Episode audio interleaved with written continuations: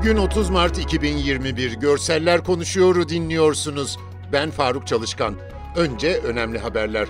Türkiye Cumhurbaşkanı Recep Tayyip Erdoğan, Birleşmiş Milletler tarafından devlet ve hükümet başkanlarının katılımıyla düzenlenen COVID-19 ve sonrasında kalkınmanın finansmanı başlıklı çevrim içi etkinliğe video mesaj gönderdi. Erdoğan bir yılın geride bırakıldığı Covid-19 salgınının küresel sorunlar karşısında tüm insanlığın kaderinin ortak olduğunu gözler önüne serdiğini belirterek Türkiye'nin bu mücadelede en baştan beri küresel dayanışma ve uluslararası işbirliğini güçlendirmeye gayret ettiğini söyledi. Yerli aşı çalışmalarımız tamamlandığında aşımızı tüm insanlığın kullanımına sunmayı öngörüyoruz diyen Erdoğan, Türkiye'nin bu anlayışla 157 ülke ve 12 uluslararası kuruluşa tıbbi yardım ve destek sağladığını hatırlattı. Özellikle Afrikalı kardeşlerimizi bu zorlu günlerinde yalnız bırakmadık. 2009-2019 döneminde sadece en az gelişmiş ülkelere yönelik 2,5 milyar doların üzerinde resmi kalkınma yardımında bulunduk. Covid-19 salgını bizim hemen her platformda dile getirdiğimiz küresel sistemdeki çarpıklıkları bir kez daha ifşa etmiştir. Dünyanın en zengin ülkelerini dahi hazırlıksız yakalayan küresel salgın bilhassa az gelişmiş ülkelerde ciddi yıkımlara neden olmuştur. Salgınla beraber daha da belirginleşen adaletsizlik aşı meselesiyle çok daha vahim bir hal almıştır. Dünya genelinde halen yüze yakın ülkenin aşıya henüz ulaşamadığını görüyoruz.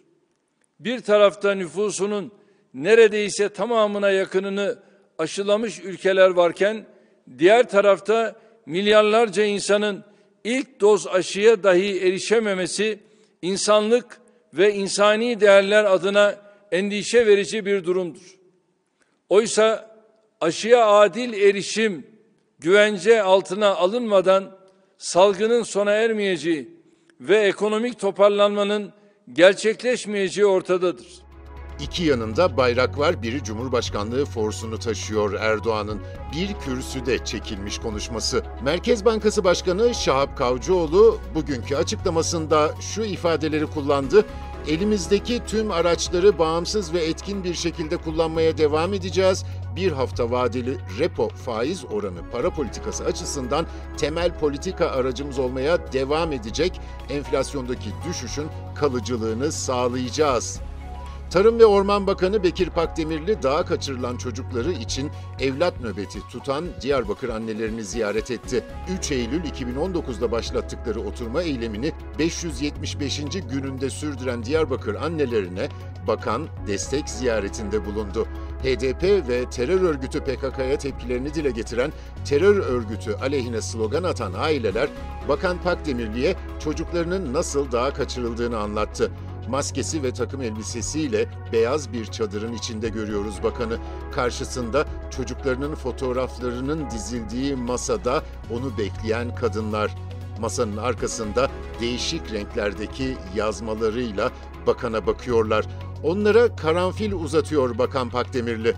Bugünlük bu kadar. Bizi hangi mecrada dinliyorsanız lütfen abone olmayı unutmayın. Hoşçakalın.